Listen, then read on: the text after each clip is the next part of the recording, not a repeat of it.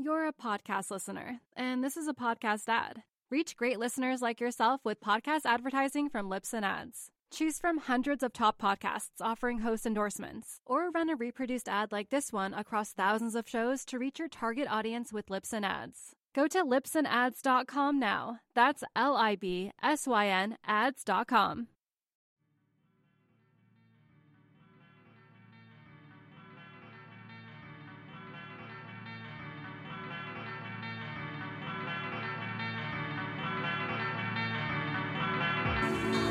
Welcome back to Surf Splendor. I'm your host, David Scales. Thrilled to be bringing you yet another episode of Surf News with my co host, Scott Bass. We will get into that in just a moment. But before we do, I just want to reiterate that this show, Surf Splendor, is a collaborative effort. My part of the job is to produce episodes your part as the listener is just to share the show with friends. We want this show to grow, and we believe that producing uh, quality content will help kind of build a foundation to do that. But there's really no way for other people to find it other than stumbling across it or you telling them about it.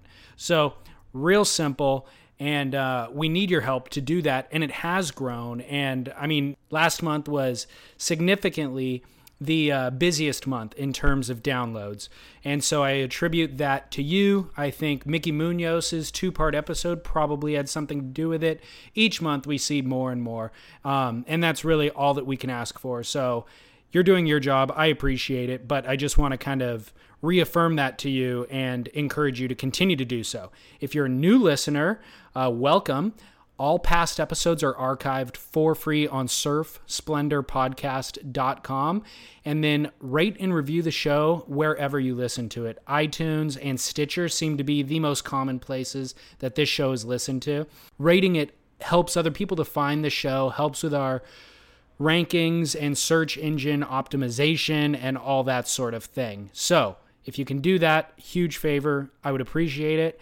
And uh, in return, I will continue producing the show. So you have my promise.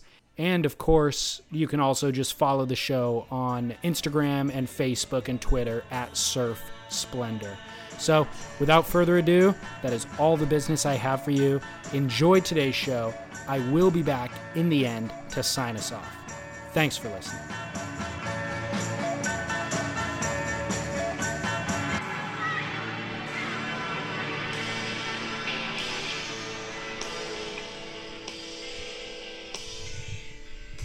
Yeah, guy. Yeah, guy. Hell yeah, guy. Downline Surf Talk Radio with you, Scott Bass, David Lee Scales, talking surf on this October 7th of the year 2014. And uh, David, good morning, buddy. It's good to see you. Rocking and rolling into the show. Hell's Bells. Are you an ACDC fan? I am not a huge fan. I'm not not a fan. They're whatever. Yeah. It's, it's a, you know, Yeah, I sort of fall in that category as well. I Yeah. think that um, they can fire you up. Certainly, that song fires you up. And um, but I'm not of that you know hardcore ACDC ilk. I'm an Iron Maiden guy. Listen to Iron Maiden. oh, wow. Yeah. Uh, what what always amazes me more than anything is when they replace a lead singer with a guy who sounds exactly the same. Right. Like the ability, I don't know, just to mirror somebody else's voice so similarly is crazy. You know? Yeah. Well, they've done that successfully, haven't they? Like um, the band that did that the most successfully, I think, is Journey. Oh, or the yeah, guy yeah. Steve, whatever his name is, um, Perry? Yeah, Steve Perry. Yeah. Maybe he bailed out, wouldn't come back. The band's like, we need to make money. They did this massive talent thing, and they found this guy in the Philippines who sounds exactly like, maybe better than Right. Steve Perry. Yeah. and you know, Steve Perry is like going, "Oh God, these guys are killing it. They're singing all my songs. They're making a bunch of money. Totally. But I already sort of blew it by Yeah. being too proud or too egotistical, or I don't, I don't really know the backstory there. There could be more to it than that. Yeah, he negotiated that incorrectly Yeah. in hindsight. Yeah, and they did that with uh, Judas Priest. Did that too? Oh, really? And they made the movie about. You know, there was a movie with Mark Wahlberg called Rockstar. Oh yeah, I didn't know that's who that was. Yeah, that Okay. basically is loosely tied to Judas Priest, where they found a guy that sounds just like the Judas Priest guy, and you know five years later, the Judas Priest guy is back in. They had to kick the new guy out and bring back the original because the, finally the lead singer, the original lead singer, was like, "Come on, you guys, let Yeah. me back in, please." Well, kind of a general life lesson is uh, certainly know your worth, but more importantly, always appreciate your employer. Always have gratitude for the paycheck that your employer is giving you. you Wow, know? that's a good. That's a great. Um. I knew we would pull a life lesson out of an ACDC song. Who knew? But you know what? Uh, on a kind of side note, I hate Journey. I um Journey, I gotta admit, it's one of those ones where you cringe. Like, I, Oh if I see it on the radio, I will turn the, the dial. You Yeah. know? But I did see the Journey concert on Palladia Station on my HD TV. Yeah. And for whatever reason, I was sort of um, drawn in by the fact that there's this new singer. You know, I wanted to Yeah, see him yeah, go sure. and do his thing. And um, Well, my thing is like the music is fine, and I could sing all the hits word for word with you right now. I'm Right. not going to, but Yeah. but it's what pisses me off about Journey more than almost any other band is as soon as any Journey song comes on, yeah.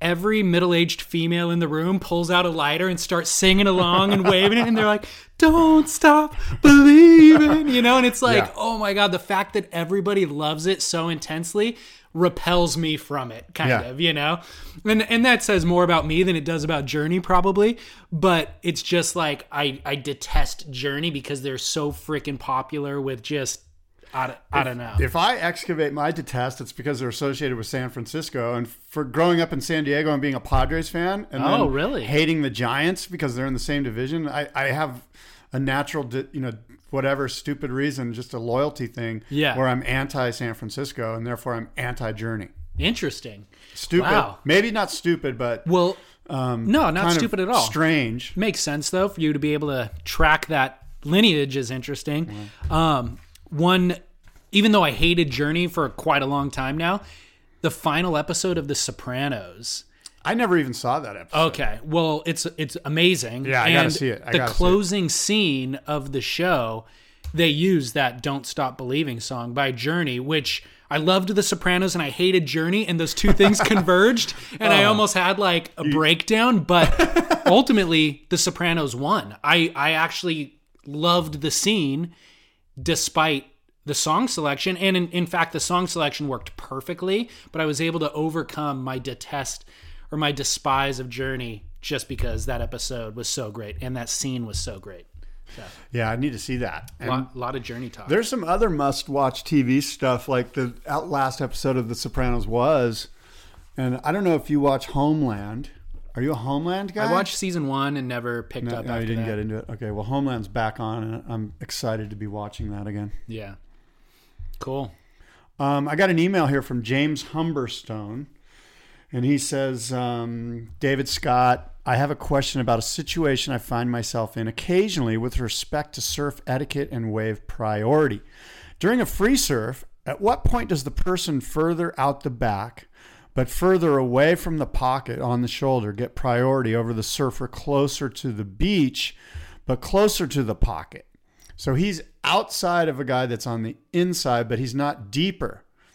Interesting question. Yeah, I run into that pretty regularly actually, and I think it depends wave per wave and the guy who's paddling out the back, even if he's on the shoulder more, I usually give way to. I'm kind of sitting on the inside usually trying to just spin at the last minute and go and there's guys on longboards or bigger boards who are catching it from farther out but not as deep. Um And you yield to them. I usually do. Yeah. Yeah, unless they've caught maybe 10 waves in a row and it's like, all right, now I'm going to go and just well, that, what you just spoke to really speaks to this situation, which is no two situations are alike. Yeah. You know, and there's all sorts of other um, sort of conditions of this situation that that make it just hard to say what's the right call. You know, like Right. how many waves have you caught? How long have you been waiting? Um, how long have you been surfing at that spot relative to, you know, I don't, you know, there's a lot that comes into play, and the, that's why the whole idea of surf lessons or or there being a certain way no matter what like surfer on the inside always gets the wave no matter what like that just doesn't play out in reality there's no black and white Yeah. really.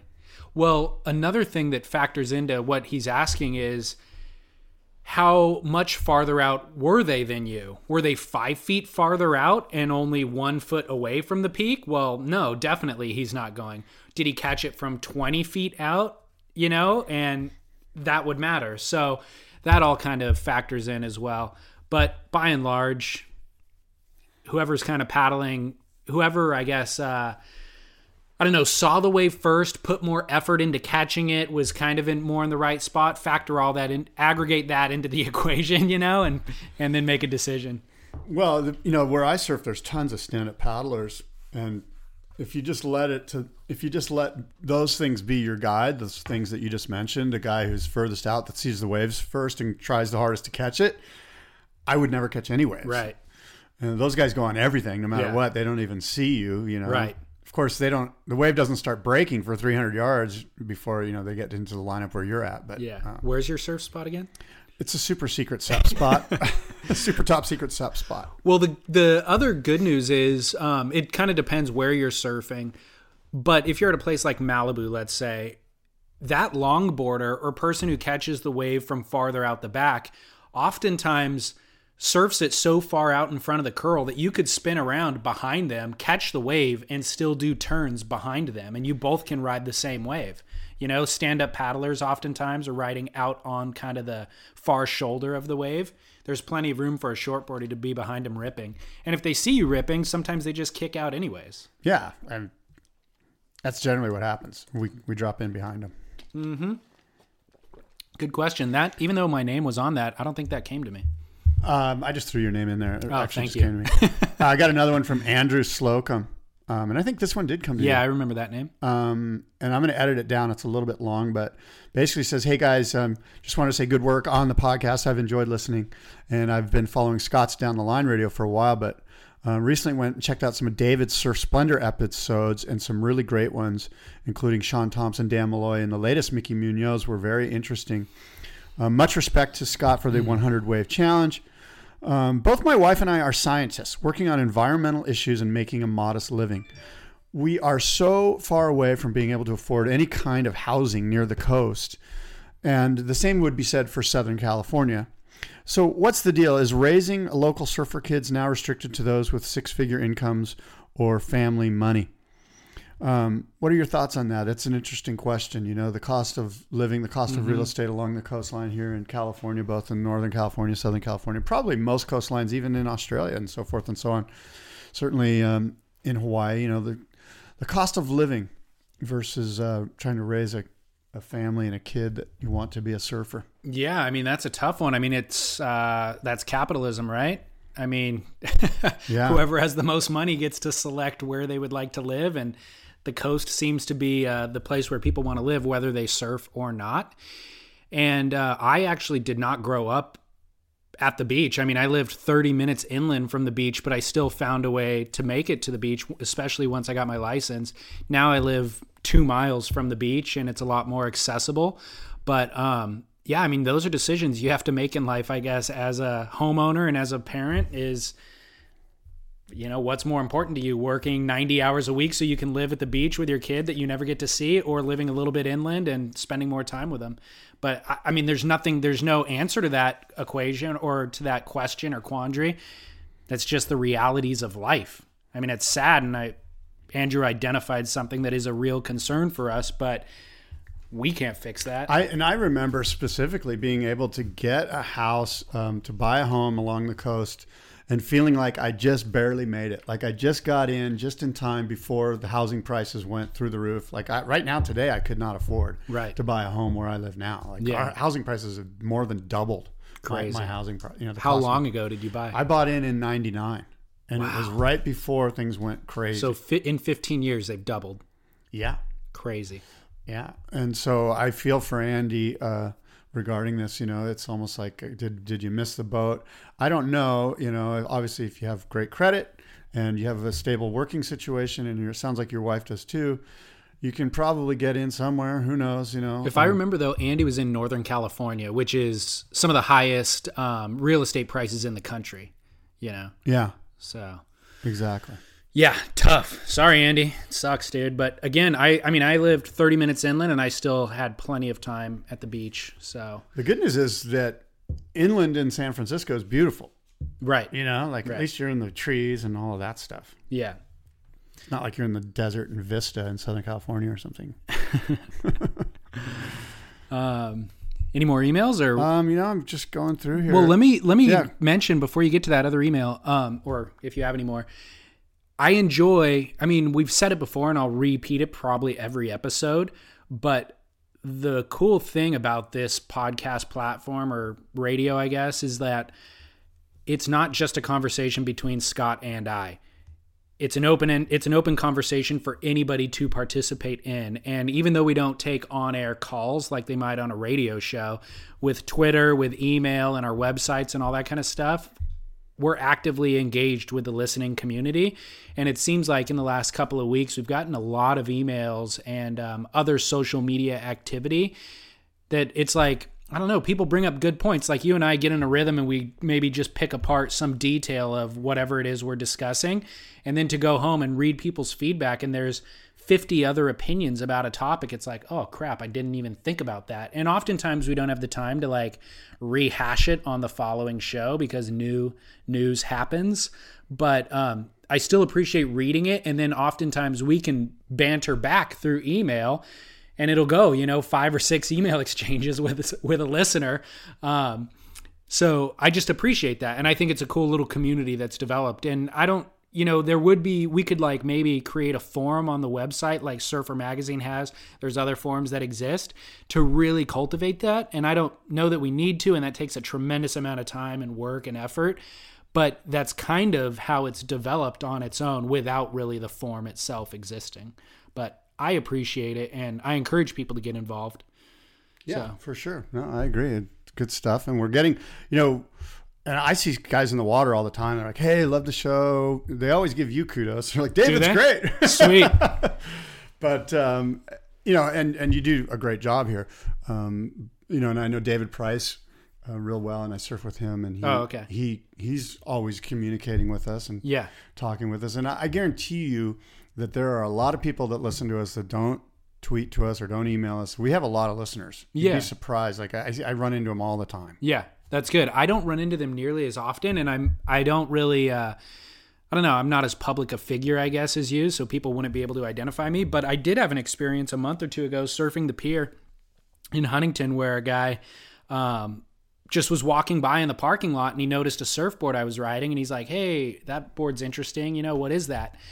And as soon as I started to tell him, he just looked at me and he's like, I recognize that voice. And I'm like, what? He's like, David? I'm like, yeah. He's like, dude, I listen to the show every week. So that was kind of weird. And honestly, I, he identified my voice after two words, you know, or three words. So we chatted for a bit and he gave me some good feedback about the show. And, um, but yeah, it's interesting when that happens, you know? Well, that's cool. And, and why don't we get right into it?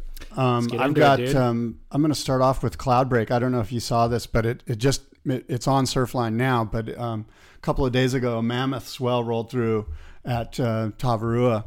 Cloudbreak, a mega large, big purple blob made its way up. You know, between New Zealand and and uh, the east coast of Australia, which is what you want. If you're going to, if you're ever going to Tavarua, you want to see those purple blobs between New Zealand and the east coast of Australia and make their way up into the Coral Sea. Those are the ones where you get the big surf in Fiji, and um, that is what happened. Um, not as clean or as epic as those, as the big thundercloud Volcom Fiji Pro Day about a year and a half ago Sure. but um, every bit as meaty and raw and gnarly. Probably um, even you could suggest more raw based on the amount of wind that was out there Yeah. two days ago. And I'm sure the swell's still rolling in today, but they did have two days of surf out there, and there's some cool footage on Surfline now, and um, I just thought it was neat um, and and worthy of mention today. Yeah. because it, it was a significant swell, like in the you know 30 foot faces. Yeah. if you really put a ruler on it, there's guys riding 30 foot faces or 25 foot faces, feet faces. Is it 25 feet or 25 foot? I would think it'd be feet, Yeah. But do you ever say that when you talk about? 25 feet. Do you yeah, ever say I yes? say feet. You say 25 feet? Yeah, I've seen it. It said foot, but I think feet is correct. Yeah. or more correct. Um, I didn't actually see the Surfline feature yet, but I saw some of the Instagrams coming out from the media outlets. And what I Basically the same images. Okay. Well, what I liked about it was I didn't really see. I heard Bruce Irons was there, but I didn't see a whole lot of professionals surfing. Like Dave Rastovich, I saw, but Lewis Samuels, the writer, the controversial writer, he was there. Um, some other no-name guys that were just charging, of course, and getting shacked. But obviously, the world tour is in Europe right now, so those guys couldn't go. And I'm not sure where the other big wave dudes are, but. I, I thought that was kind of cool just to see a bunch of no name chargers out there. Yeah, that's kind of what it was. Yeah. for sure. Did you see Bruce get any waves? No. Or Did not. somebody said that he was there, but I didn't see anything. Yeah, and maybe that will, you know, maybe more will be revealed regarding those guys. You know, some of the Sometimes A-list big wave guys like Healey or whoever. And sometimes the A plus video and photos are held back for print and Yeah. that sort of thing. So that could be right. what happened. Yeah. Um, I catching up from last week or from two weeks ago, our last show. My must see moment was about uh, Mark Matthews trailing that skimboarder Brad Domke, getting trying to get the shot at ours or the right. I forget which wave it was. Actually, I m- might I think it was right. ours. Okay, maybe. Well, anyways, they released a video of one of the failed attempts where Domke gets pitched like in the worst possible way. so I've got a YouTube video of that I'll put on surfsplendorpodcast.com, but it's rad. Mark Matthews comes in from deep, way behind him. You can see Domke getting towed in on the shoulder. And then, I don't know, somehow just kind of gets sucked up the face and just does a full cartwheel, almost oh, not quite right over Mark Matthews, just enough in front of him to where it's in the camera frame. But I mean, just does full cartwheels over 20 feet in the air, getting pitched off kind of a re, re, uh, like a backwash, you know, just the worst wipeout ever on video from behind him. It's it rad. looked like Cirque du Soleil. Yeah. know? it looked like an act that they had tried to perfect or something. yeah. Or like when you see a shark throw a seal, you know, and it just like head over heels. So that was rad. Worth a lot watching. of the comments about that particular Pete, not a lot, but one of them was, you know, why why does Mark Matthews have the camera in his hand? It seems like it should be the other way around because Mark Matthews is a, a great surfer and he actually made the wave from Right. deeper. Right. Well, that's who you'd want the camera to be Right, with, the deeper guy, right? Well, I mean, but you know, yeah, yeah. You want to get the wipeout angle too, seemed like he was the better surfer. I guess the question was, you know, without a doubt. Yeah. Yeah. Um, one other thing that we don't need to really break up, uh, un- unpack, but is worth just kind of reading for the listener if they want to come to our websites. Kelly Slater did an interview with uh, Brendan Buckley from Surfing Magazine about his brand Outerknown. It was just as Kelly was exiting the water at the Hurley Lowers Pro. Brendan just asked him about it, and they got like kind of a fifteen hundred word discussion Q&A with Kelly. Kelly's just talking about his new brand more than he's ever talked about it up until now.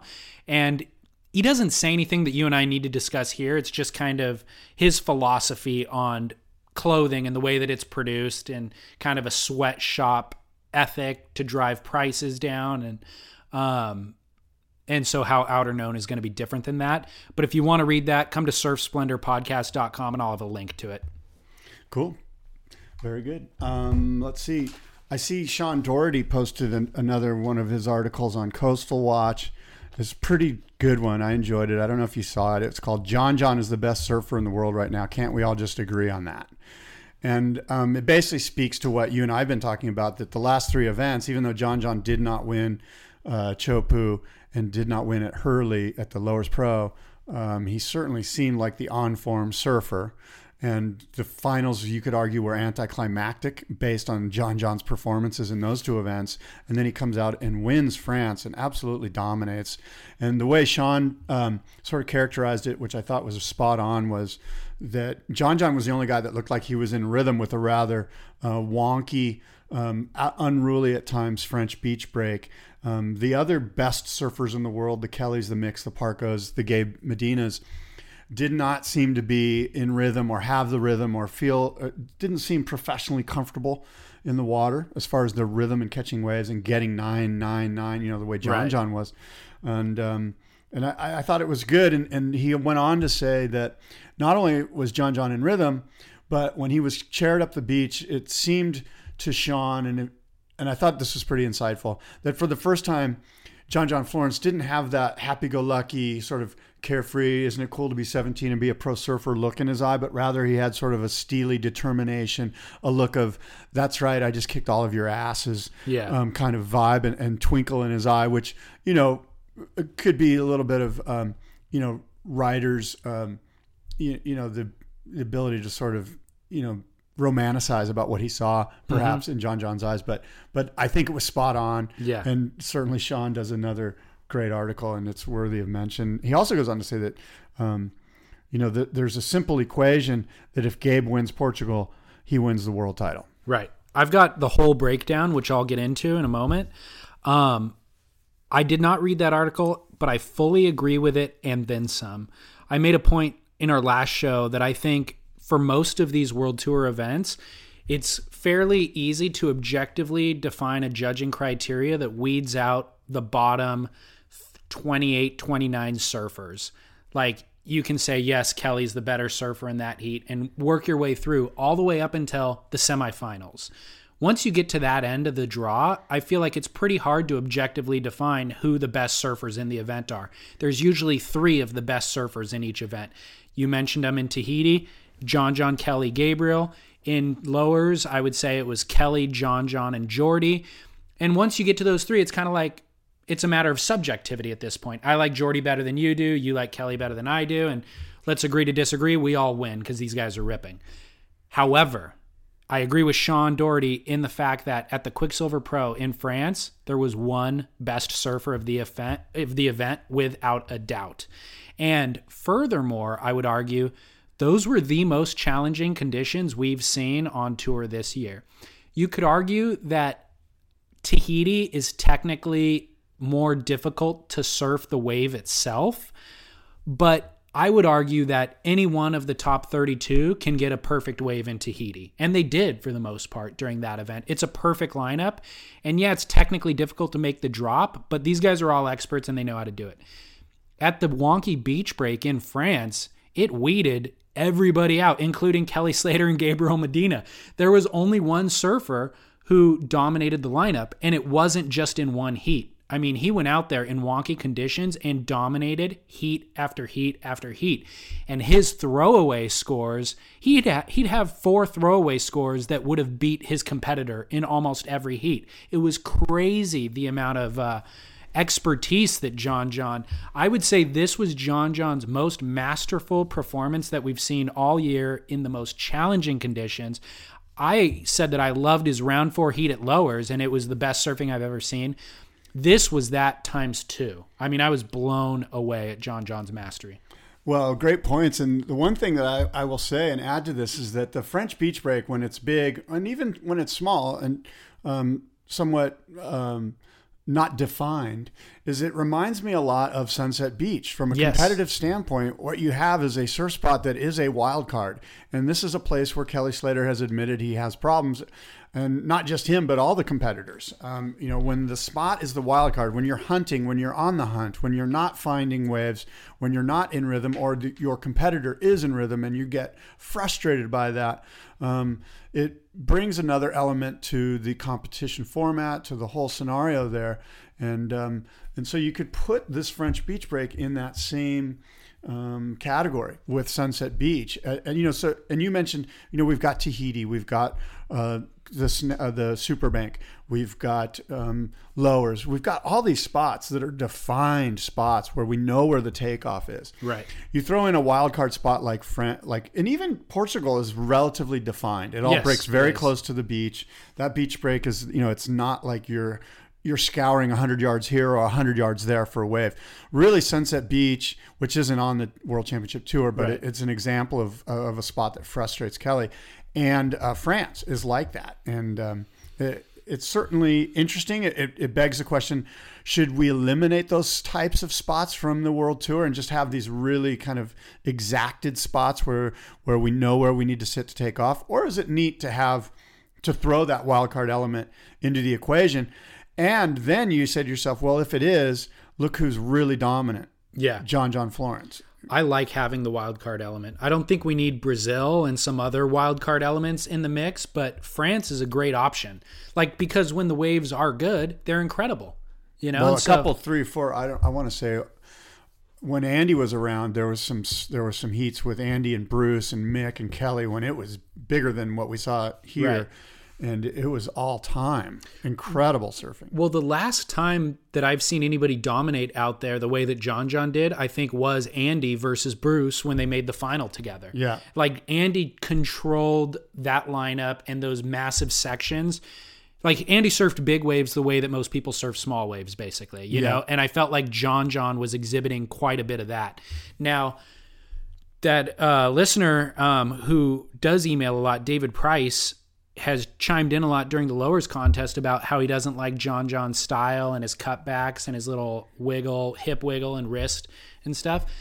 I would say John John's turns at this event looked so amazing, and he didn't really have that weird body tweak that he does at lowers. Like his turns were drawn out, super powerful, stylish, without any wiggle in them.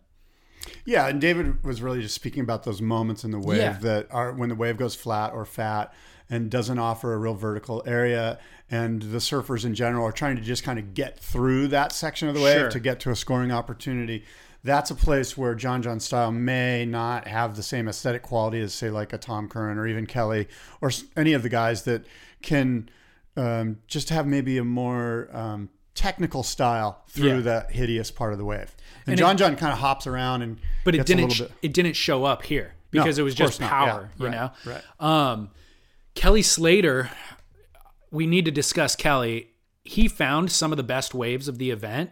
Those couple nines that he got, they were huge right hand barrels, but he only found a few of them where John John was finding them left and right, or mostly right, but a lot of them. Kelly, so he still has that connection with the ocean, but he also didn't seem to have the drive that we're used to seeing Kelly have. And I'm just wondering why that is. World title's on the line. He needs to make it through this quarterfinal to make ground on Gabriel Medina, but he just didn't really seem to have the competitive drive that we're used to seeing. And I'm wondering if the scattered focus has to do with Outerknown and Perps and all this, his music career and all these other things that he has going on in his life. You know what I mean? Yeah, I doubt uh, that. I, th- I I think look, Kelly wants to win the world title. That's you know it goes without saying. His his semifinal was it against Jordy or the quarter No, quarters. quarterfinal He lost in against. Jordy? Yeah. So he had this opportunity to make up ground. He didn't. The waves weren't. You know, it was just it was that wild card French beach break thing Yeah. where he just didn't. You know, he saw a peak down the beach and it didn't cooperate with him. You know, and a lot of times he's just rolling the dice, going, "Look, if I go out there and those waves that I saw before my heat show up, I'm going to have a chance to get through. And if they don't show up, then I'm not going to have a chance." And he rolled the dice, and I, I think I'm looking here. He scored a 10.5 on two waves. So, Yeah, but that was one heat. But he well, this ex- was the heat where look. No, they, but- they basically Gabe basically goes, "Here you go. You can now make up ground." I mean, Right. this is where all the pressure was on. Was during this one. no, it where you- culminated in that heat. But what about round four? He got third place in his round four Yeah, and he looked no, the I same. agree. That's the wild card. I, I, well, I, I don't So- think that Outerknown, or I don't think there's any other issues on his plate other than winning the world title. Now, I, I- could be wrong. Maybe you're right. I just sense that, and I hope I'm wrong. Um, you would think that you know he would want to put this as priority one. Well, he he wants. I agree with your statement. He wants to win the title. I'm just saying he doesn't have the tenacity that we've seen out of him in the past. Well, you're in just a couple of heats during this surfing event where the, the wave is the wild card. And so you're you're sort of lumping a lot on the fact that hey, he just didn't get I mean another you know the devil's advocates could say hey look, he just didn't get the waves. Like what if he had gotten the waves and gotten a non, Yeah. you know like No, like the waves that he caught, he didn't fall or, or didn't No, that's true. But you know what I mean? but the Kelly of the past that we know, Would have willed to win. absolutely. I mean, we've seen him. Can, I think you can win, will wins at spots where there's a de- predetermined takeoff spot. You know, We've Like seen you him know do it- that a ten's either going to come to you or not if you sit there. Yeah, we've seen him do it elsewhere. We've seen him do it everywhere in the world. You know what I mean? We've just we've seen he's conditioned us to know that what the type of desire that he has, and I just feel like there's something different currently in what I see from him. And even in the post heat interviews and stuff, he doesn't seem to have that same drive that I remember him having. Um Jadson Andre made the final. How'd you feel about that? I was stoked. Were you really? Yeah, yeah. Like that's where a Brazilian's going to make a final. This is their. That's one good thing about these wild card beach breaks is Yeah. that it offers these guys a chance to get lucky and have Ooh. their guy not not do not maybe catch as good of waves. Okay. Look, let's face it, Jadson was the underdog here. I mean, to Against make it to John the, John, or- against the whole field. Okay. Really, I mean, would you have thought Jadson was going to be in the final? Did Heck anybody? no. Have, yeah. So Heck no. So he's he's the underdog, and these situations, these spots, give those guys a chance to make up some ground to prove that they're worthy. He surfed great. Okay. That's what I was going to ask Yeah, you. no, How do you feel about his surfing? I mean, he's he's you know he's a top thirty-two surfer. He's like Carlos Munoz. Although he's not on the top 32. My he will is, be. there's a you lot know of will. guys that are in the top thirty-two, and then there's a few that are the top eight. Yeah. You know what I mean? Like Completely. there's a definite separation if you put those guys at spots like lowers or like Chopu, you know, spots where it's a Yeah. defined takeoff spot, and let's really see who the best surfer is. You know, there's eight or ten of those guys. Yeah. Jadson's probably right below those guys. Yeah. Well, Jadson, I was bummed when he re-qualified for tour this year because I do not like his surfing whatsoever. But he's got maybe five waves. What is it? He's he's kind of has a real Brazilian thing, which Oh, he's the epitome. he's he's like uber technical, real Yeah. square, really focused on scoring points rather Yeah. than enjoying his time on the wave face. You know? He's, he's the epitome. Like John John looks like he's enjoying his time on the wave face. Where the, a lot of the Brazilian guys and even Americans, like I could say that Brett Simpson's like this, where you just get the feeling he's trying to score points rather than go surfing. Yeah. When you're hiring for a small business, you want to find quality professionals that are right for the role, and there's no faster or effective way than through LinkedIn jobs. Your time and capital are precious, and there is a powerful resource that can help you focus on what you're good at and integrate people into your team seamlessly to help grow your business. LinkedIn Jobs has created the tools to find the right professionals for your team efficiently and for free. LinkedIn isn't just another job board. Everyone is already on LinkedIn with their resumes and references, and now LinkedIn has designed a hiring platform to connect you with candidates specifically qualified for the job that you post about. More than a billion professionals meticulously organized to connect people by skill set to help us all advance our position. 2.5 million businesses already use LinkedIn for hiring, and 86% of small businesses get a qualified candidate within 24 hours. It's that fast, easy to use, and effective. LinkedIn Jobs can help you write job descriptions, filter the right person to you, and give you the tools to help you interview them like a pro linkedinjobs.com slash surf is where you go to post your job for free yes totally free that's linkedinjobs.com slash surf to post your job for free terms and conditions apply You're a podcast listener, and this is a podcast ad. Reach great listeners like yourself with podcast advertising from Libsyn Ads. Choose from hundreds of top podcasts offering host endorsements, or run a reproduced ad like this one across thousands of shows to reach your target audience with Libsyn Ads. Go to libsynads.com now. That's L I B S Y N ads.com. I agree. John John's creating an art piece and a dance, and and Jadson's just trying to Score yeah, points. Exactly, chisel away Yeah. at a score. And Jadson, to me, has the most horrendous style on tour. And How And about his grill? No, you're thinking Miguel Pupo. The guy he's got. The, I thought Yeah, it was that's- Jadson that that's had Miguel. like the, the metal grill with the teeth, kind of like he looks like he could be in that Bond movie Jaws. That's Miguel, dude. And it's being fixed, by the way. He had a major surgery before the beginning of the year. Um, so he'll look great next year. Okay. But but no, Jadson does not. But his style is horrendous and um and so I didn't want to see him requalify. He requalified, but there's been about five waves, I'd say, throughout this year where I was blown away at how well Jadson surfed them. I'm talking about five waves throughout the entire year, by the way. And it's like, wow, I'm kind of coming around to Jadson. And in the post heat interviews, he seems very likable. He seems very humble. Everybody I know who's ever interacted with him says that he is super rad. So I'm kind of coming around to Jadson.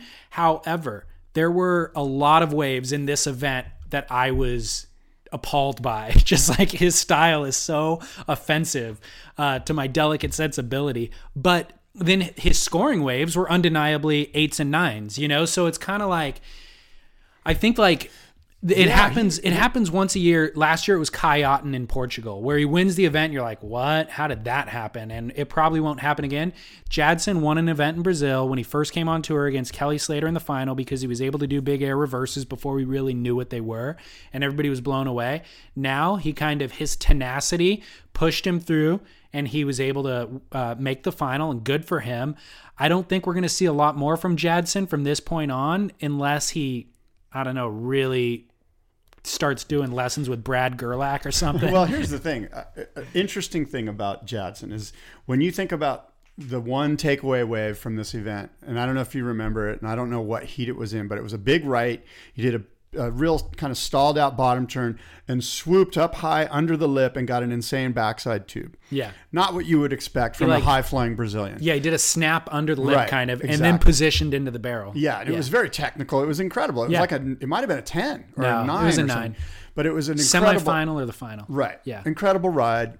Really great surfing. You Yeah. know, and and again, not what you would expect from him. And it reminds me of um, Gabby in San Francisco a couple three years ago or what whatever, where he was doing the surfing backside floaters and stuff on big Yeah. rights.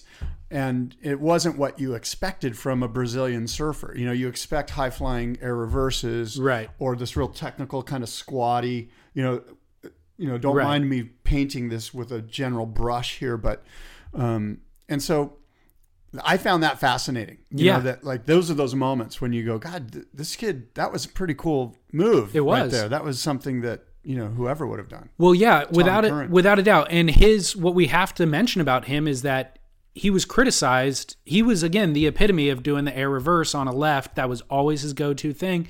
And the critics criticized him for that, and he came back with a whole new repertoire of backside surfing, barrel riding, and he's improved upon what everybody asked him to do. And so, bravo, he deserved to make the final. He served great in this event. Um, I will say one major uh, thing that I love and that the Brazilians have taught me, and I hate to even lump them in altogether. Like you just said, we don't expect this from Brazilians. No, I think we can. We don't need to lump them all in together. We can. He's he's definitely a different surfer than Gabriel, and he's different than Adriano, and Felipe is his own deal. But one thing that all the Brazilians, They're awfully sporting. that's what I love about them. That's They want to win. That's they, what and we they have need. A, a methodology to it. They have a plan and That's we need. score points and bada bing. And this brings me to a concept that I threw out there. I'm- I don't know if you replied to it. I think I threw it out on Twitter or Instagram. But I love the idea of the ASP somehow or another formulating a Ryder Cup type situation like we have in golf, where you have four nations competing against each other for national pride. Yeah. I think this does a lot to enhance the sport, to grow the sport, to get you and me rooting against um, Australians and rooting against Hawaiians and rooting against Brazilians. It would probably be Hawaiian, North American, USA, They'd be Brazilian, and, and Australia. Yeah. Maybe you lump the rest into a uh, some sort of grab bag team called Europeans or something. I don't know. sure. But I, I just, and I, obviously, I- you know, I haven't combed through this concept very deeply, but I just love the idea of of enhancing the nationalism that that I think it's good for the sport because it's going to create nas- um, natural rivalries. Yeah. It's going to help us, you and me as fans, go, oh, you know what? I can't wait for the USA to kick ass on Brazil. Right. You know, like they do this in other sports, and I think it's something that um, it wouldn't not surprise me if if the ASP slash WSL sorts starts to maybe, you know, excavate this concept, and, and I think it would be good. I'm not against that concept at all, and I could get behind it. And I think as we've kind of had this, Hold it in Hawaii at Sunset Beach. yeah, as we've had this discussion over the last few weeks about Gabriel Medina being a bad guy, and you kind of uh, He's not a bad guy. He's, he's the guy that wears the black hat. Right. as a surf fan, he's the guy I like to root against, just like I like to root against the Oakland Raiders. exactly, and but the conversation has become bigger than that and about Brazil as a whole, you Right, know, right. And and uh, as I've kind of thought through it, and we've gotten feedback from people and stuff, I like the concept and I'm fully okay with nationalism, but at the end of the day, what I'm most proud of is we just we want the best surfing, I think, to it doesn't matter if you're from Brazil, if you're going to be the better surfer, that's who we want to win. You know, I can overlook my nationalistic pride for Kelly Slater if it means that we get to watch better surfing. I don't agree with that. You don't? No, I've got my guys, and I want my guys to win. And even if it means Gabe purling up to his neck and losing the world title, I'm okay with that. I'm rooting for that. Really? Yeah, I'm rooting for Gabe to fall. When See- he takes off, I'm like, fall, dude. Yeah, fall. yeah. because I want my guy to win. Of win. course, of course, but you want your guy to win surfing his best. You don't Of want course, Kelly to well, get yeah. twos and Gabriel to fall and then Kelly wins. Whatever it takes, as long as my bookie cashes See- my checks. See, I to me, I think I look at surfers as their own nationalistic group, and we as Oh surfers. God. no, I mean I'm That not trying to horrible. placate. I'm I just know, but I, I, I find this globalization concept horrible because we have our own specific cultures. We do have We do, our of own course. specific regions, and I think those things um, are what makes us great. If we homogenize it with this, like, yeah, we are we're all hipsters with beards and beanies, and we all you know drink lattes and have you know Max. I don't know where that came from. I, but- I was just looking at one of these guys on screen here. I'm looking No. at Josh Curry. I, I completely agree. Like I'm all for nationalism, and I think cultivating that nationalism and respecting, uh, you know, That's one place the Brazilians do a good job. You know Yeah. that the Brazilian pack is the Brazilian pack, and I appreciate that Yeah. for, the, for them. You know, uh, for well that, doing that. so that was my kind of original point in bringing this topic up was they have shown us something very valuable as a as a community and that is desire and tenacity. And it ain't pretty. Like look at Jadson style. It ain't pretty but that's how you advance your position. It didn't matter that it wasn't pretty. His amount of tenacity overcame Kelly's amount of mastery. And and so when I look at like Luke Davis, who I, I I'm friends with personally, but it's like pink hair, Instagrams, not trying. His whole thing is like, I don't care. I don't give a crap. I'm We just don't gonna either. I'm just gonna drink. No, but they do. I guarantee I would No. I would argue Luke Davis gets paid more money by Reef than Jadson does by Oakley. And he certainly has more Instagram followers. He has as much value to the surf industry more than Jadson does. I think but that that I'm, and I'm just and I don't mean to interrupt. Go ahead. yeah, You go but ahead. I, I, I, I'm not standing behind Luke. I'm just No, I explaining. I, I have a feeling, and I've been thinking about this, that that whole free surfer thing is slowly but surely going to go by the wayside. As Do you far, really? As far as our culture and what we appreciate, and I think it's Who's our culture? Us as surfers. Yeah, us Okay. as surfers. What Got it. I I believe, and I could be way off base here. I usually am. People point it out all the time, but it's my gut feeling that the ASP is growing. The WSL is growing. Professional surfing is growing. More people are watching it now than my wife's watching it. My Sure. daughter's watching it. People are watching it that did not used to watch it. Yeah. And as that happens and as the sport grows, the concept of a free surfer and how groovy it is to have your art supplies and your guitar and you're off with your tent to Mexico is just sort of cliche. It, it, Uh, it I- used to be cool when you were, you know, it, it's only cool if no one knows about it, you know, but when you start going, hey, check me out, I'm underground, I'm, Yeah. I'm free surfer guy, uh, you know, and I think, I'm not saying this month or this year, but I think it's going to lose a lot of its cachet because at the end of the day, I don't think Luke Davis moves board short sales. I don't think Oh, he I moves. think he moves way more board short sales than. I don't think he moves more than half of the world sales. tour. I, I could be wrong. I don't Yeah. know, but Okay, so Kai Otton's his counterpart. They're both on Reef. Who's moving more board shorts, Luke Davis I don't think or either Kai of them are. That's I- my point. I, yeah. I don't think my son even knows who Luke Davis is. Oh, really? Yeah. See, I think those. I think the- guys in Newport and Huntington, where you live, yeah, maybe he's huge there in that little region. He's from down here, though.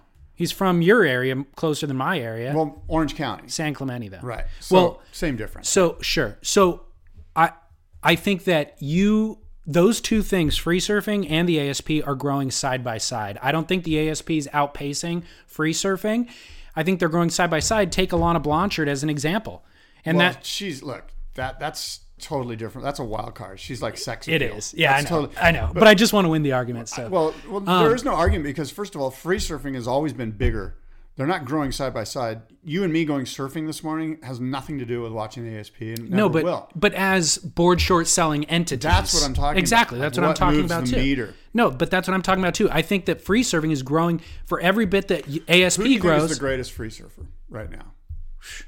Dane, I guess. I don't know. I That's just as a, good, That's fallback. probably a good call. Dane, let's say it's Dane. okay. Dane, what's he been doing lately? Bogging. Yeah, Losing heats when he enters them right. and not putting web clips up on marine layer and pissing everybody I think off. there's about you know four free surfers that maybe move the meter. Right, Dane, probably Machado. Um, disagree Craig with that. Anderson. I'm talking about moving board shorts. Like, no, yeah, but I disagree. Machado, I don't think is selling board shorts maybe not. anymore. I don't know. I, Yeah. But but whoever they are, there's only four of them. Yeah, And so the Luke Davis and Luke's not one of them. And either's mm-hmm. Kai Otton. I know he's a competitive guy. My point is, is that there's not that many guys that move board short sales. okay. I think you're too far removed from the youth. I know you have, have a teenage youth. son. I know you do. I have two youths. And I would be surprised if he doesn't know who I'll- is. I'm going to text him right now and find out. Not on the show, dude. Why not? All right, fine. Do You it. Keep talking. Well, because okay. I can talk and text. I know you've been doing it this whole time. we heard your your phone go off early on. So my point is, check out these people's Instagrams. They have a not as many many does he have? followers. What? How many does I don't Davis know have? off the top of my head, but my point is that they have more presence on there than the top. Uh, Maybe other than the top 10, you know, outside of Julian Wilson and the top 10, Luke Davis is right up there. And so certainly so are the girls. So that says something. And the the reef knows that. And he's in the, all of their advertisements. He doesn't even have to surf well.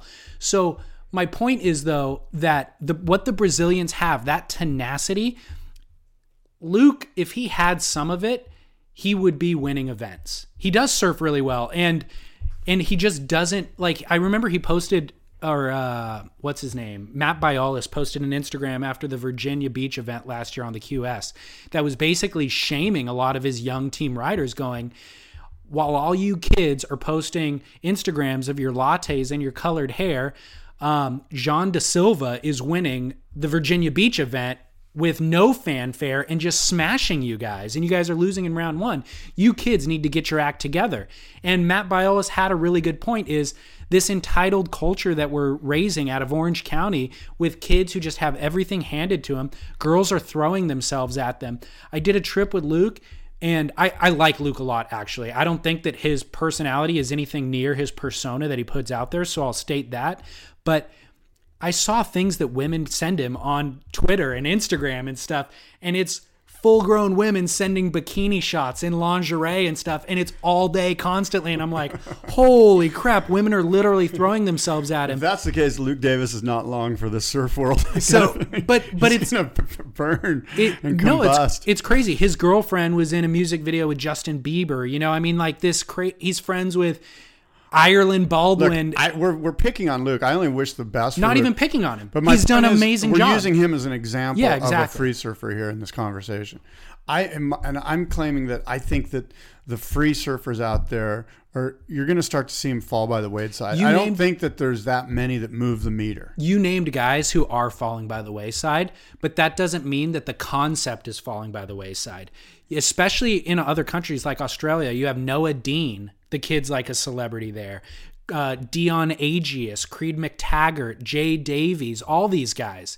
You know, in Tho- Am- None of those guys move board short They sales do. in the United States. Maybe in Australia they do. Maybe- I don't think. maybe not I could be US. wrong, but maybe not in the U.S. my gut feeling is there's only a few that move board shorts. yeah, John, John, Kelly, and I know I'm talking competitively, but I'm just talking Yeah. about all of them. Like the free surfers that move board shorts, who are they?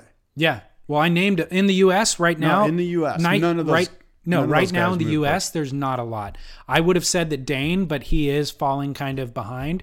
But I mean, I would still make the argument that Luke Davis does. You know, um, I, I hope I'm wrong, but I but more importantly, what the Brazilians have, we need some of it infused into the American surf scene. we can do that. I think through some nationalistic endeavors like a Ryder Cup type event. yeah, maybe that's what it what it would take. I'm going to break down the um, the world title scenarios before we move out of ASP talk. By the way, yeah. we're broadcasting from the Surfing Heritage and Culture Center, their library here. How we're, could we forget? We're very lucky How to be able forget? to use this prestigious environs to uh, to talk surf, and it puts us in the right frame of mind because we're completely surrounded by surfing media, magazines, books, videotapes, digital stuff, photographs, surfboards. It's a it's a great place to be able to broadcast down the line surf talk radio. Not to mention the uh, icons of our industry who are walking through the halls. You Yes. know, when we walked in here in the morning, guys walking by who would be a get if we had them on the show. yeah, who did you see that you wanted to? Well, Paul Strauch, Oh, you Paul, know, yeah. just Paul, um, Paul works here. We can get him anytime. I know. Well, you had him. Um, so There are seven surfers in contention for the world title mathematically. Seven. Seven. Would you like to hear the breakdown? yeah. Okay. If Gabriel Medina finishes 25th or 13th in Portugal, Joel Parkinson and John John will need to get a second in order to still be in contention. Mick, Is the 25th losing in the second round? yes. Okay. And then, yeah. Mick would need to get a fifth to continue to be in contention, and Uh-huh. Kelly could get a 25th and still send the title race to pipe. Okay. So if Gabriel and Kelly both lose early, So you can see why I would root for Gabriel to pearl up to his neck in round of two. course, yeah, we want to see this go to pipe. Right. If Gabriel, Except you, you want Gabe to win the world title. You've mentioned that many times. so you really want Gabe to win. this. listeners can go back and listen to the last two shows if they want to hear my detailed opinion. Um, if Gabriel finishes ninth, then Joel and John John would need to get first to remain in contention. Mick would need to get second. Kelly would need to get third. Okay. Okay. Okay. If Gabriel makes the quarters, Joel and John John are out of the race. Mick and Kelly would need to get first Okay. if Gabriel makes the quarters. A third place finish for Gabriel, Mick and Kelly would need to win the event in order to push the title to pipe. Okay. If Gabriel finishes second, Mick is out of the race and Kelly would need to get first. Okay. So if Gel- Kelly and Gabriel make the final in Portugal, Kelly needs to win the event in order for the title to go to pipe. Okay. Otherwise, Gabe, Cool. Gabe clinches the title in Portugal. We all want it to go to pipe. Yeah. If Gabe finishes first in Portugal, of course, he clinches the world title. Yeah. And, uh, And I've Taj- always felt like. Go ahead. I'm sorry. Taj and Michelle are still in mathematically in the race, but such an outside chance that I'm not going to give you their scenarios. I've always felt that it should always go to pipe. Of course, yeah.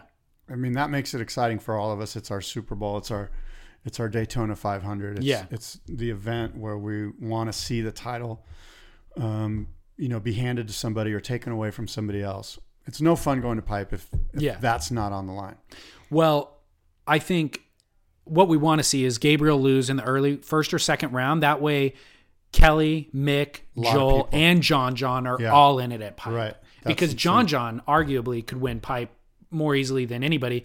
Kelly, you know, maybe uh, is right up there with him. But it's like, oh my God, that would be such an incredible showdown to have a five way race going into pipe. Um, it's worth noting the women's Cascais Women's Pro in Portugal also took place in the last week or two. Stephanie Gilmore won the event over Sally Fitzgibbon, and um, it's a four way race for the title between Stephanie Gilmore, Sally, Tyler Wright, and Carissa Moore going into their final event at Honolulu Bay. There's one more event for them.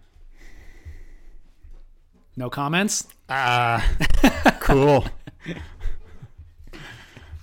Wow. I mean, Send the hate mail to boardroomshow at gmail.com. I'm just not that into the women's Cascai Pro. Sorry. Well, the bummer is I tried to watch it and they're surfing mushy waist high waves. it's shitty. yeah, and it's I like watched some of it. I'll admit it. I turned some of it on. yeah, but it's like God, it's not doing them any favors. But at the same time, when we put them out at Cloud Break, also not doing them any favors. so where's the? I think Honolulu Bay will be a great event for them. Yeah. Yeah. What's next? Um, from the call me when it's six feet and perfect department, hmm?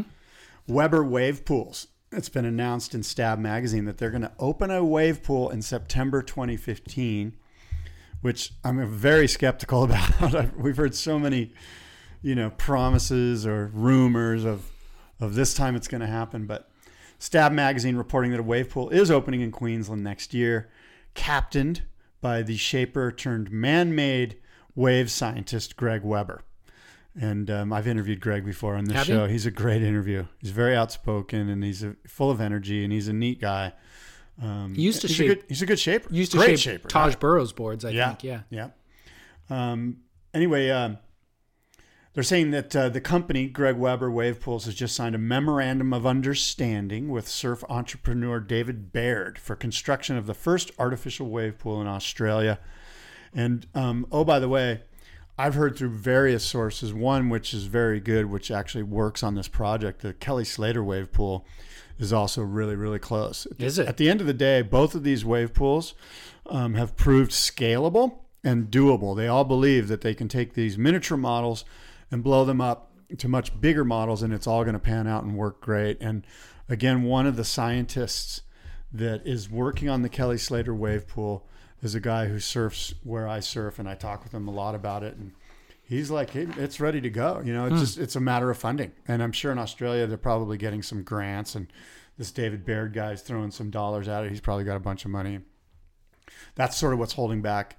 I think the Kelly Slater thing is that you know they haven't maybe found the right location where real estate prices make sense and the demographic and the you know the whole geopolitical situation is Do you know what the business regional political situation is ideal. what is the business model?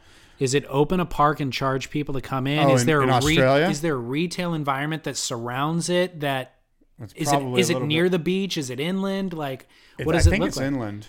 I'm sure it's inland a little bit, but you know how Australia is. Like inland is two miles. Okay. It's not that far inland. you Yeah. know? Um, I don't know. Didn't Okay. the, the Stab magazine didn't touch on that on the model? Um, I sort of wonder if it's almost like, are they building it to see if it'll work? Right. And then once it works, then they can start point, Yeah. pointing to it and going, "Hey, we can do this. Let's build retail around it, or let's build housing around it, or let's build a golf course around it and charge you, you know, three hundred thousand a year. Yeah. Just have it be elite or whatever. You know." What uh what are the waves like? What can they produce? it's that produce? circular. They both have the same that circular. It's kind of got that Wavegarden thing. You know how Wavegarden just runs straight down a linear line. Yeah. Well, it's like Wavegarden, but it's a circle. But it, it's it's it's a long like imagine like a tongue depressor, like a long Like a horse track.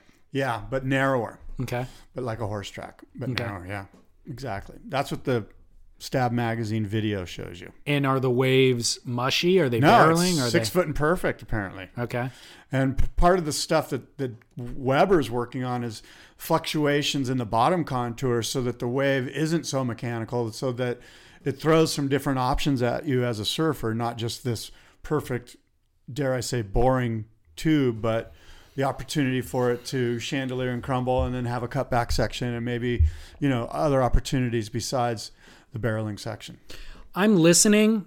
I'm just not fully sold on it. Call me when it's six feet and perfect. Yeah. That's what I'm saying. You know, Yeah, yeah. we've heard so much about, and they are getting closer. You know, Yeah. and I know that Bruce McFarland at American Wave Machines, he's quietly making a living putting in um, wave pools. You know, these surf streams. I mean, they're doing it. Like there's one in New Jersey. You know, they're not six feet and perfect. But they are what makes sense from a fiscal standpoint for these developers that are trying to draw people to their malls or their, um, you know, retail Yeah. outlets or whatever they are. Well, I know that that FlowRider machine that's been around for 20 years or something has had varied success and it's been sold a number of times and it's moved from Germany to wherever else. And a bunch of people have been sued because people fall. I think Rob Machado even broke a clavicle or something on it. Um, and it's just like they get sued left and right and then they sell it to somebody else and then a couple new people get sued and there's so much more that comes with that type of a business than just you know building it and they will come Yeah, exactly. There's many variables. in a segue um, as to uh, kind of w- accessibility to waves and who's allowed to surf where. Did you hear about the billionaire that tried to close a beach, a public beach in Central California? Yeah, this this venture capitalist techie guru guy or whatever from the Silicon Valley tried unsuccessfully to have Martin's Beach closed for a long, long time. Yeah. Do you know Martin's Beach at all? No, Okay. I don't know anything about it other than you know it's it's it's sort of on the radar. The Surfrider Foundation is claiming a major victory, and I think that's uh, it, it is a major victory. It's rightly claimed. Um, Khosla is the guy's name, and he purchased the property, this coastal property, in 2008. The previous landowners had allowed public access for years via a road that went from Highway 1 down to the beach and charged a small parking fee. But in 2010, Khosla locked the gate at the top of the road and hired security guards to monitor it. Superior Court judge ruled that the venture capitalist violated the California Coastal Act when he locked the gate and hired security guards and painted over billboards along Highway 1. Um, the issue was thrust into the public spotlight when five surfers basically trespassed uh, past the signs and surfed the waves at Martin Beach. The sheriff's department arrived on the scene, arrested them all for trespassing. The case was later dropped due to insufficient evidence, and um, the sheriff's department began following pedestrians to pass through the, the property safely. And shortly thereafter, the Surfrider Foundation filed the case against Khosla. Well, this Um, guy's public enemy number one, along with the um, Transportation Corridor Agency that tried to build a, a freeway right, right through the public, the state park there at Trestles. As far Yeah. as Surfrider is concerned, Uh, right. this is another major victory for them, and I think you know I can speak for you when I say our hats are off to the Surfrider Foundation for allowing public access to a public beach. Well, let me play devil's advocate. Okay. Um, do home or just answer do home do homeowners of given property along the coast have the ability to restrict access through their property, or should they? I, I this, uh, unfor- I will answer and say um, no. If you own the property, you don't have to give way to the Right. beach. The beach itself is public, but each- your property that blocks the access, Right. you do not have to let. But uh, you know, now we're getting into sort of the vagaries of this situation, which is really actually kind of confusing. We would need Chad Nelson in here to really break it down for us. But it's my understanding that if this is the only access to the public beach, then yeah, you have to. And oh, by the way, there was public access forever and ever and ever. And I then I think know. his side will say no, actually there wasn't public access. Right. And there's all these. This goes back to before the state of California was a state Right. uh, you know, like this goes 1820 or something, whatever it is. Um, Yeah. When a Mexican farmer owned the land, and it was, you know, it's pretty deep. And I obviously don't know the vagaries of it, but Well, um, I I don't know uh, if public access was actually allowed pre. I mean, it says that prior to purchasing the property, the owners allowed public access but charged a fee to park there, which I would also question how legitimate or legal that is, you know. But I'll kind of on a side note, I surfed in San Diego, um, down not far from you, um, a couple weeks ago with a friend who lives in a community near the beach, which a main road goes through, but each stairway down to the beach has a locked gate. And in order to get a key for the locked gate, you need to live in that community. So you can't access that beach unless you live in the community, basically, even though PCH runs right through it, you know, 20 yards away. And so it was awesome for me because I'm friends with him. We get the key, we go down there and surf, and the beach is slightly less crowded because of it. And I enjoyed the experience, of course, being on the benefiting end of it. But I also questioned, you know, the morality of where that. was that? Solana Beach? No, Terramar. Oh. And but it's like the beach isn't closed, so you can access the beach from a mile down the road if you Yeah. park and then walk in. Of course, Yeah. you don't want to do the walk, so most go. people don't. But I kind of questioned that, and and I thought it was really cool the community feel that developed there. Just even once you get past that gate and you walk down the stairs, there's little seating areas, and neighbors are all hanging out and eating and chatting, watching the sunset. I loved that about it but I also felt a little bit alienated knowing I can't come back unless I have this key, you know? But I'm not offended by that. It kind of to the email that you read earlier, it kind of just made me want to work harder so that I could purchase a property here at some point and then participate in this amazing lifestyle. You know what I mean? And sneer at the less thans as they walk by. I felt on both sides, like I felt conflicted about it. You know, I was cool, I was happy about it, but then I was angry about it. And I got some all right waves, which made me feel better. But well, the, access to the beach is an interesting thing, isn't it? Yeah, we certainly don't have answers, but it's fodder. You know, it's interesting to discuss. What do you? What else do you got there, brother? Um, Did you see there was a shark attack? I did, man. How Gnarly. 23 year old surfer lost his arm and his other hand in a shark attack near Esperance in southern Western Australia. Yeah. Wylie Bay Beach last week took a guy's arm and his hand off a great white shark, estimated to be 15, 18 feet. Gnarly. Super gnarly. And he su- survived. Super, sad for the guy. Yeah. It's a bummer. Totally. Amazing that he survived that though. Got to lose a lot of blood in that sort of a situation. Yeah. Um so surfermag.com, Justin's Justin Housman posted this little article about wetsuit color. Oh. Yeah. Yeah.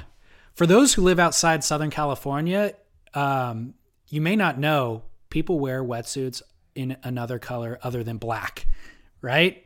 I mean, in Southern California, we see kids in white wetsuits and red wetsuits and all the colors of the rainbow. But once you go up to Central California, it's pretty much black on black everywhere, right? Um, so he he kind of Black is warmer. okay, let's Black is warmer, sure. Black is the warmest color. The Yeah. sun attracts to the black. Looks most that's like why a- that. That's why we do that. looks most like a a seal as well. Um, he posted a couple of studies that had been done and then kind of extrapolated them out to relate them to wetsuits. But basically, a 2012 study uh, which showed that people who wore a white doctor's coat performed better in cognitive tests than those wearing street clothes. When a different group of people wore the same coat but were told it was a painter's smock, they recorded far worse results than the group who believed they were wearing a doctor's uniform. So it was a Northwestern uh, Kellogg School of Management study, and there was another one done in North Carolina. study. No, but his you and I are paying for it with our tax dollars. right. But his point was like, you know, if wearing a colorful wetsuit like Kolohe Andino wears, you think that you're a better surfer and you will then perform like a professional surfer. I think there's actually something to that. do you? Yeah, I do. I think that no matter how you dress, like there's it, it, you, you feel a certain way when you're you know Yeah. clean shaven, freshly showered, in Yeah. nice clothes. You feel more worthy, perhaps. Right. Whereas if you roll out of bed, don't shave, put on your sandals, a torn pair of jeans, and Totally. you, you roll out with coffee breath. So would you wear any other color wetsuit other than black? Yeah, and I, I, I mean, I wear like mine. I think has a navy blue armband on it. But Um, that is the um it's not like bright. No. and it's also not the main color, it's the accent color, Yeah, right? yeah, yeah. No, the main color is always black. Yeah. and I do that because I get cold. It's warmer, Sure. and um, and I don't. In my own aesthetic, like I don't necessarily want to draw attention to myself. Exactly. I'm not. I'm not like, hey, check me out in my white wetsuit. You know, like So let me ask you that. If a kid paddles out at your spot straight out to the peak in a white wetsuit, you don't even see him catch a wave, so you can't judge how good of a surfer he is or not. What's your judgment? um, my judgment is that kid's probably pretty good. Oh, really? Yeah, I mean, So you're already giving him well, a little he bit hasn't of caught a wave yet, right? Right. Yeah, I'm, I'm. I'm not giving him a pass. I'm just saying, kid's got some moxie to be paddling out in a white wetsuit. Let's. You better bring it. If he catches a wave and he sucks, now what's your opinion? It depends how old he is. If he's 16, Eight, 18. 18, then uh, he's just a kook. Yeah, exactly. And if he was in a black wetsuit, you would not have thought twice whether if he caught a wave, great. If he surfs, great, Right. Cool. Because when you're 18, you're wearing a white wetsuit because it's your choice. You're like, I'm, Right. this looks cool. I'm going to stand out. And oh, by the way, I can't surf worth a damn. Right. So he's a kook. Well, surfing Huntington Beach Pier regularly, this is kind of an issue. Like you see this, you see people paddle out in a bright red wetsuit from Nike, and you're like, either this guy's friends with Kolohe Andino and he got the hand me down, or he works for Nike maybe, or he rips and he's some unknown Brazilian kid I've never heard of. You know what I mean? And um, and nine times out of ten in Huntington, he's just a Barney who got the hand me down wetsuit somehow. You know? Yeah, I'm glad I don't. I don't experience Huntington Beach. Yeah. Yeah. So I just thought that was Sorry kind of interesting and something that I interact with at the pier occasionally. Well, speaking of wetsuits, I actually put this on my notes that, that it is wetsuit season. Um, I'm going to go ahead and throw it out there that I um, I'm an O'Neill guy. For a long time, I've been an O'Neill guy. Um, I do pay for my suits, but I just got my two new suits. And the one thing that I've noticed, I was I was intrigued by the Hurley ads and the Hurley Lower Pro, the, the wetsuit ads, the full suit ads, where, and this is what I've noticed with O'Neill, and I think all the wetsuit companies are doing this, is that they've gotten so flexible and so stretchy that um, a three mil suit is going to keep you pretty damn toasty warm, and it is now as flexible as a two millimeter suit was, say, five years ago. right. So the concept of wearing an all three mil, not a three two, but an all three mil means more warmth and more flexibility than five years ago. Sure. And I think that the wetsuit companies are going there, and Hurley's even saying, "Hey, we're doing a two mil suit that's not only flexible, but it's so warm, it's as warm as your old three mil suit." Right. And um, I know Patagonia does that too, and um, certainly wetsuit technology, uh, the flexibility factor has gone through the roof in the past five years or so, and um, When you say I don't you- know what your what your take. I would love to try one of those Hurley suits. I told you last year I got the 4-3 Hurley Fusion. They only make one suit and it was phenomenal. It was the best suit I've ever had by far. and that doesn't surprise me because Bob's a surfer.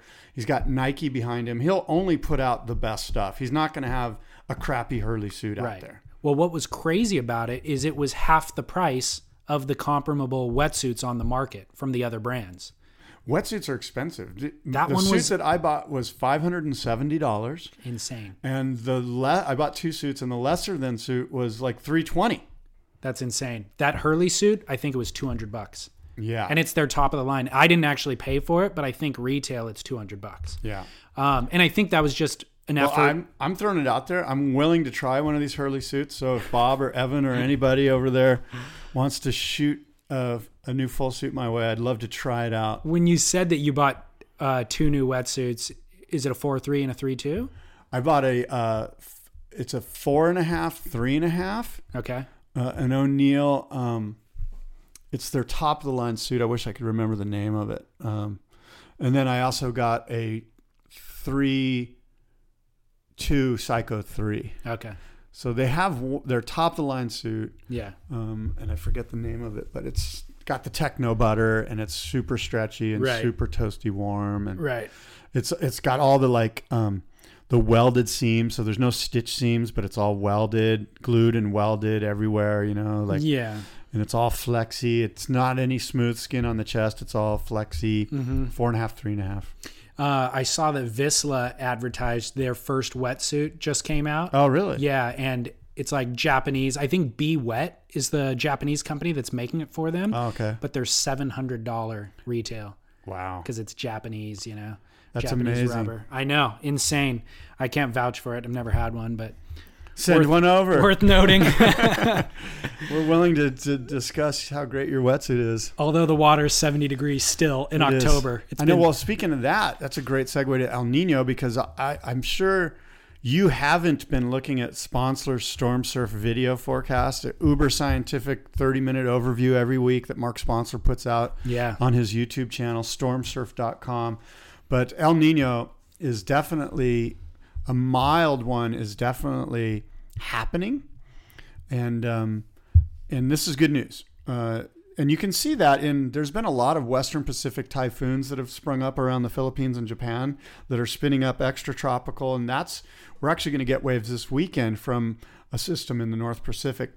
So when you have these systems along the equator spinning up towards the Philippines and Japan and moving into the North Pacific, that's a classic El Nino model. So we're getting these uh, these these warm waters along that equatorial region there, and it's good for surfing for sure. Yeah. and it's good that it's a mild one because, as Mark Sponsler points out, um, a mild one that hangs out for a long time for a couple of seasons is what we want because that'll eventually spike into a really powerful one, rather than like sort of an anomaly in the warm water and then it goes back to cold again. This- Right. that we've we're in a we're in a situation now where we've had maybe six five six seven months of these warm water anomalies every single month so Right. this is pointing towards a, a, a mild el nino and maybe um, a mild to strong one but for sure there's a mild el nino and that's a good thing Good. Well, the waves, I mean, the water's obviously been 70 degrees and the waves have been pumping the last couple of days.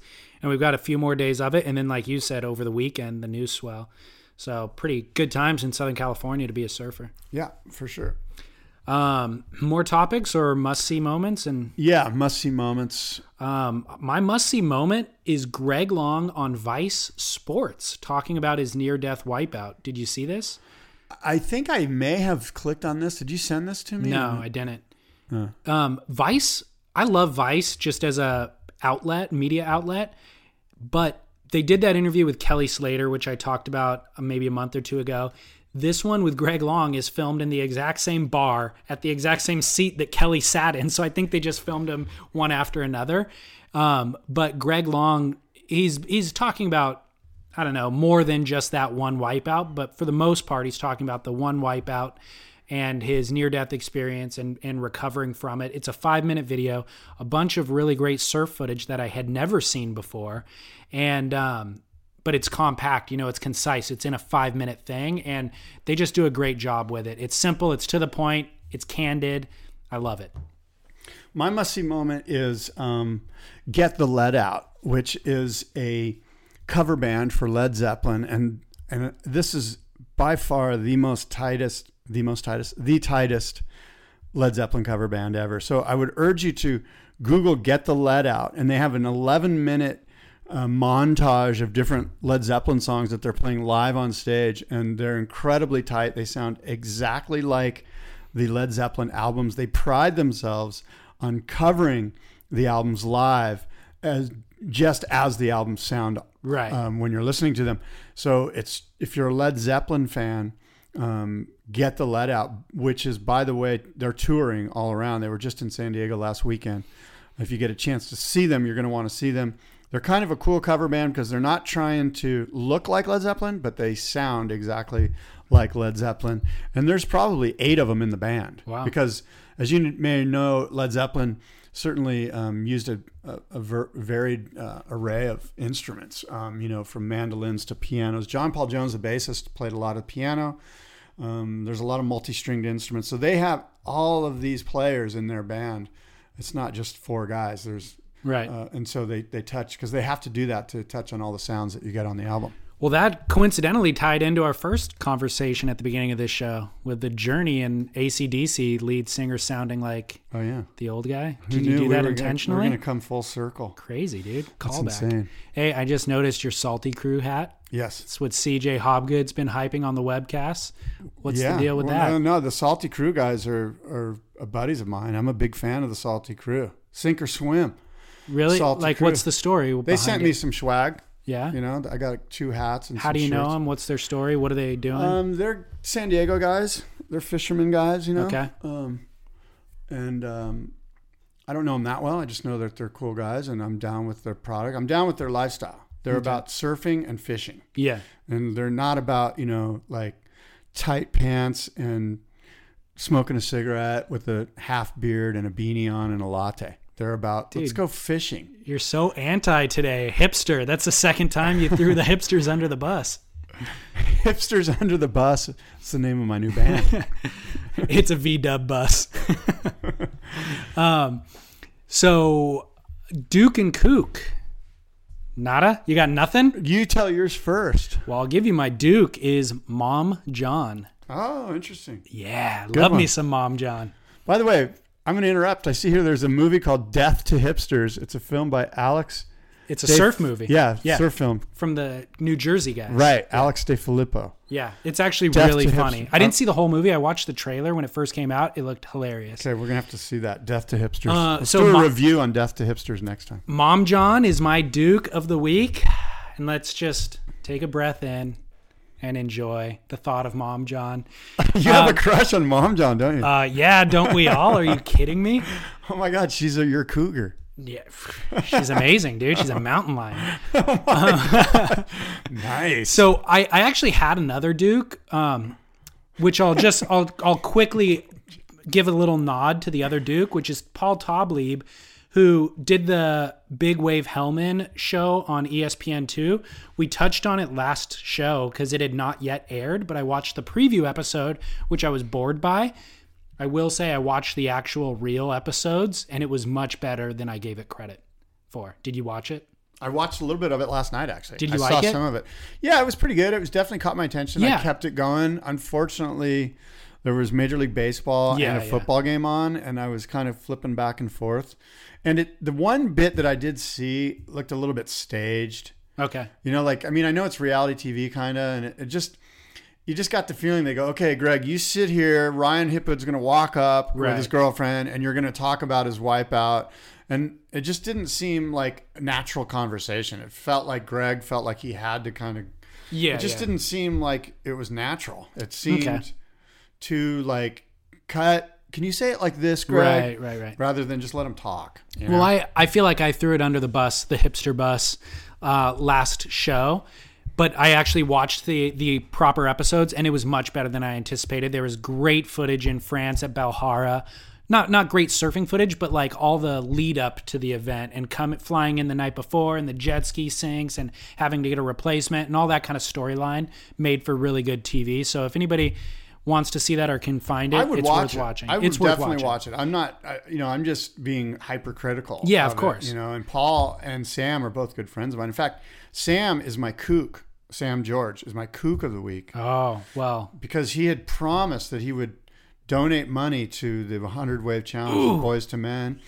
Numerous times he promised and he failed. Calling And, him uh, out. I am. I'm calling out Sam because he's my friend, and that's why I can call him out and say, "Dude, you said you'd step up, and you failed." Putting him on blast. um, well, my Duke was going to be Paul, and then I woke up this morning. I'm scrolling through Instagram, and Mom John, John John Florence's mom, Alex Florence, posted an Instagram of her skating a pool, clearing these stairs on the pool. What is she, 40, 40 year old woman, mother of three, s- skating pools, and I was like, holy crap, she rips. And I remember she does rip on a skateboard and a surfboard. And then um, Beach Grit recently posted this kind of long story on her and how she came to Hawaii, left her family's house when she was 16 in New Jersey, found her way out to Hawaii, lived in this shack on the beach at Pipeline um, long before real estate prices were crazy carved her way out, raised three kids on her own. She's got a great story and she seems like a great mother. She's raised this potential world champion surfer, not to mention the other two boys, Ivan and Nathan. And she's at every event where you have Filipe Toledo's dad in the shore break up to his knees, screaming at Filipe at the top of his lungs. And Gabriel's dad doing what he does, and then you have Mom John in the back of the scene, just being quiet, quietly supportive of her son. Well, the real story is Dad John. Where's Dad John? I already told you my philosophy on that. I want to know where Dad John is. I just I think you. I've met Dad John actually. yeah, he's won eleven world titles. Oh my god! Remember, That remember my controversy? I do, I do. So you think Slater is Dad John? It all the stars aligned. Dude. David Lee Scales. First of all, of- that's he- a great. He uh, bequeathed that's beach grit fodder right he there. He bequeathed the gift that nobody else on earth has of sur- of this um, incredible surf riding ability. Kelly Slater started going to Hawaii just before John John came, you know, came to be. Him and him and uh, Alex are good friends.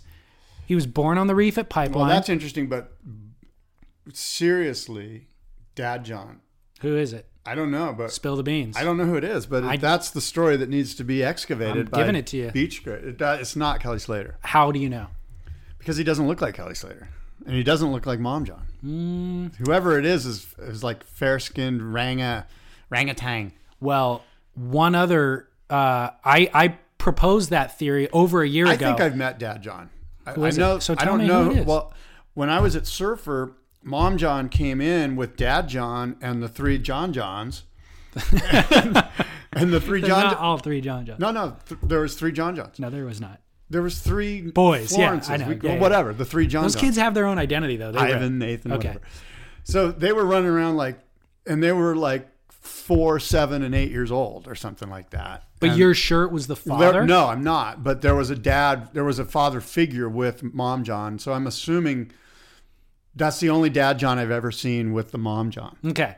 I proposed this. Dad John, the Mom John, three John Johns. I proposed this theory. That's six Johns.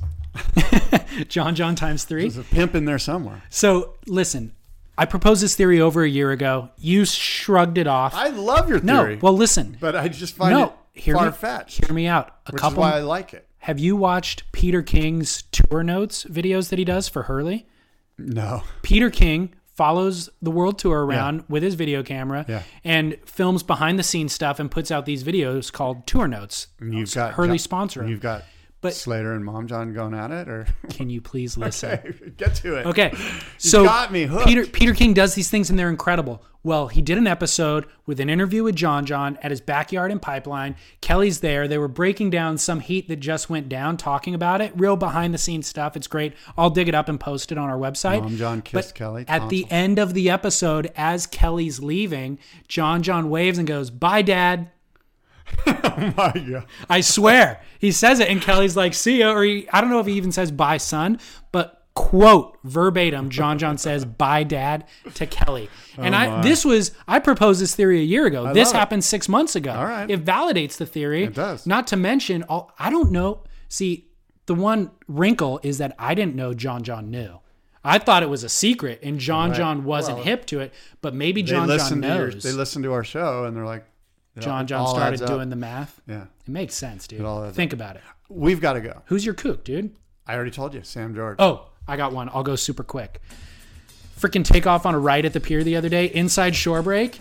This dude who's standing with his board, not on his board, it's next to him, starts maneuvering towards the direction that I'm going to go. And then he realizes I'm making a play to go down the line, but instead of directing the opposite way to go behind me, he jumps in front of me, pushes his board the opposite way. I have nowhere to go except in between him and his board over his leash. At the last minute, his board catches a little wake or something and ends up, I ran straight over his surfboard. I have wax.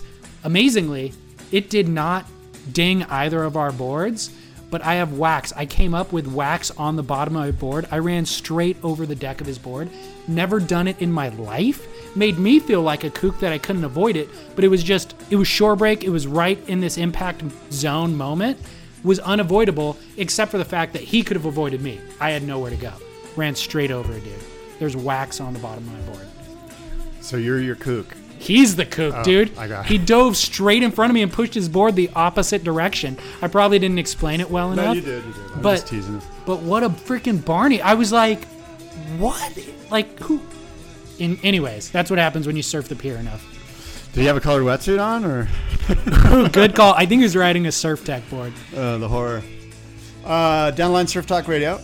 For David Lee Scales, this is Scott Bass. Until next time, adios and aloha.